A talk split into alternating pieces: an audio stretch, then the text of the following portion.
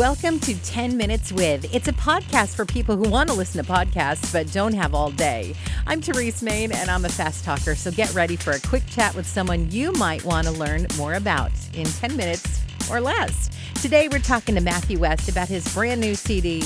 It's called Brand New. Matthew's kind of known for his witty writing style. One of the songs is called The Me You Made, and it goes like this. I wish I looked like Bradley Cooper. Wish I had movie star muscles like Chris Pratt. I wish my kids thought I was cooler. I wish I wasn't just a skinny jean wearing dad. you want to hear more? Hi, is this Therese? It is. Is this Matthew West?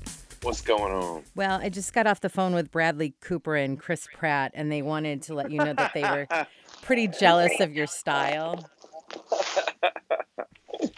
See, everybody's insecure, even them.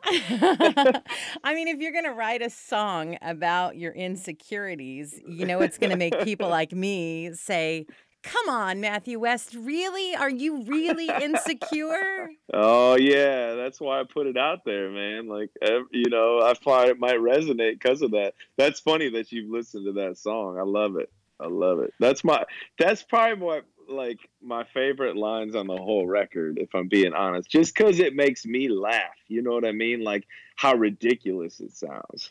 Do you find sometimes when there's stuff that you're insecure about or struggling about, when you say it out loud, it becomes so ridiculous that you can't believe you even believed it? Oh, absolutely. But a lot of that is who I say it out loud to. When I say something ridiculous out loud, I may not catch it myself how ridiculous it is, but the Lord has put uh, my wife in my life for that reason.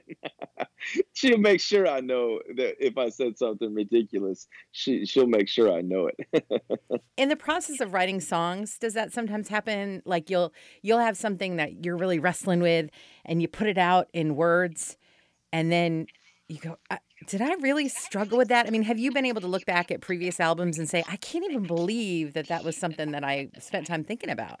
I tend to have to learn my lessons more than once, you know, and so there's common themes throughout my albums of just things that I struggle with, you know, just where my brain goes and how my view of God is, you know what I mean? And so you're still wondering if God's going to give up on you in album number nine, you're you're reminding yourself in your song that he's the God who stays. You know what I mean? Right. Like, and I think that probably is just a good insight into the human condition that all of us have. You know, just you know, I think that's why we're it's so important to be reading our Bible daily because reading our Bible daily is giving ourselves the daily reminder that we all need that God hasn't given up on us. And his promises in scripture are meant to be received and digested on a regular basis. You know what i mean? And so i like to think of my music their messages for me as well you know? But i also love it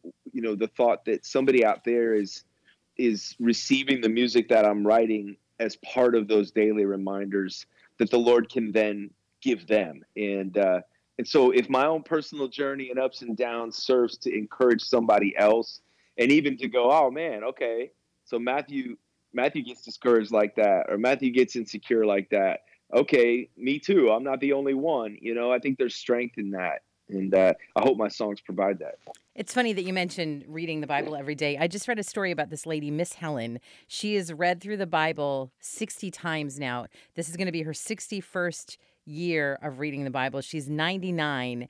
But she wow. said that she keeps doing it because even though she keeps reading like the same words over and over every time God shows her something, you know, what's something that's just leapt out of the word? Man, well, first of all, that's an that's an inspiration of a story about Miss Helen. And that's that's something I want to aspire to be like.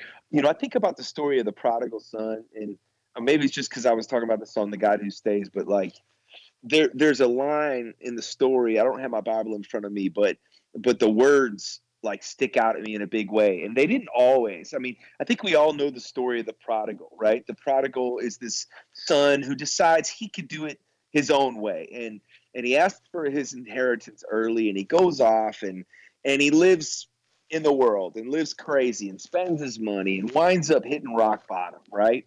And then he decides at a certain point when he hits his end that he might go back and ask his father for forgiveness, you know, and maybe even just work as a servant for one of his dads, not expecting to be restored to his previous position as the beloved son of this father.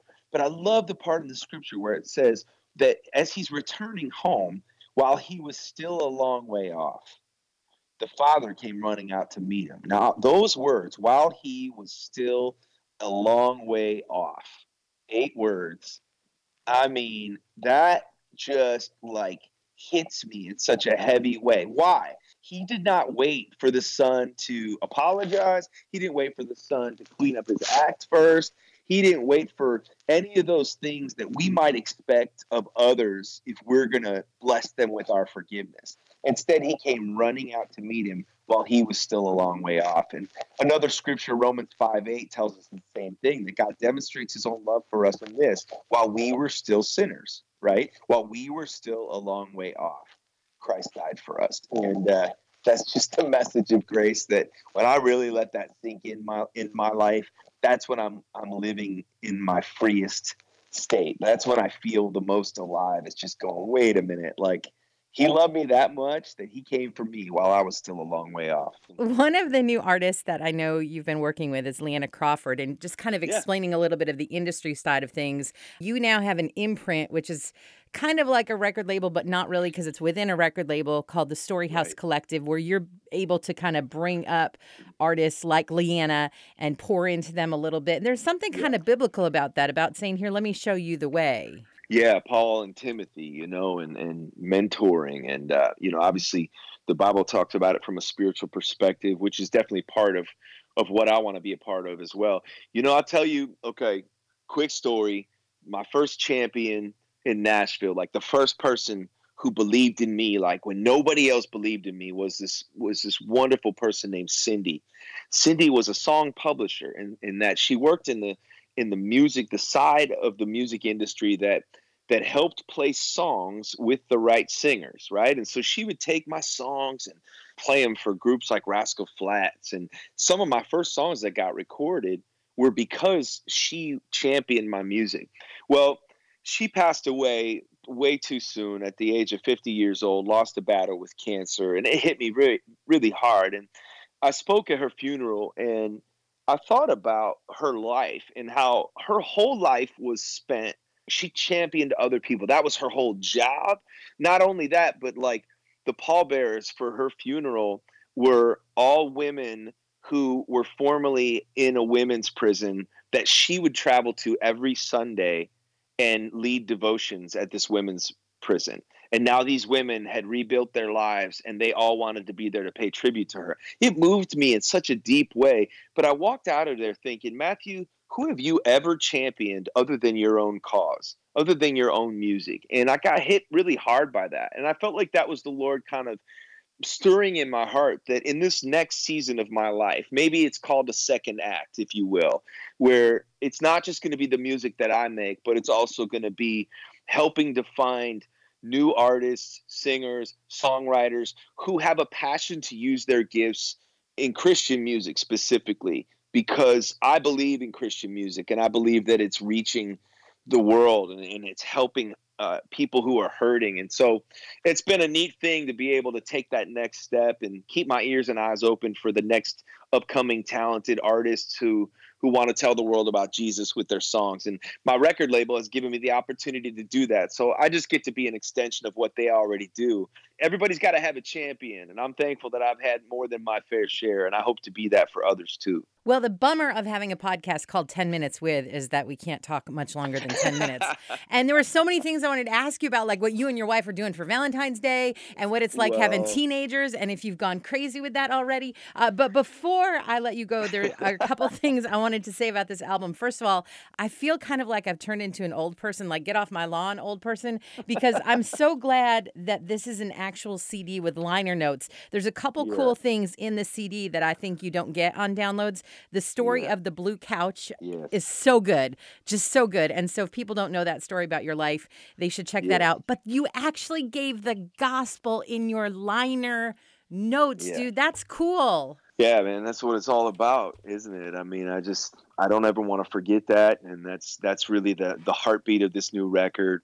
You know, I was a 13 year old kid sitting on a blue couch in my Chicago childhood home, and I stumbled on a Billy Graham crusade, and it changed my life. And Billy didn't change my life, but God speaking through Billy did, and that's where all these years later you know, I'm a, I feel like I'm a long way from that kid on a blue couch in my living room. My my role in this life is not to be a famous singer, and I realize that. My role in this life is to encourage people to find their own blue couch moment.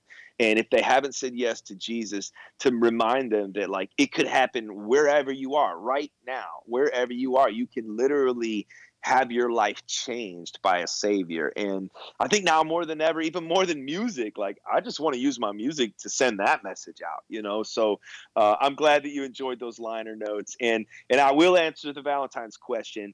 Valentine's is going to be a little underwhelming it's still going to be filled with flowers and i got a house full of women so my flower bill goes through the roof. But we were in new york doing some promotion for the album before valentine's and i told my wife i got a surprise for you and i took her to see a broadway musical that she had always wanted to see and I sat her down at the theater and I said, just to remember, this is your Valentine's gift.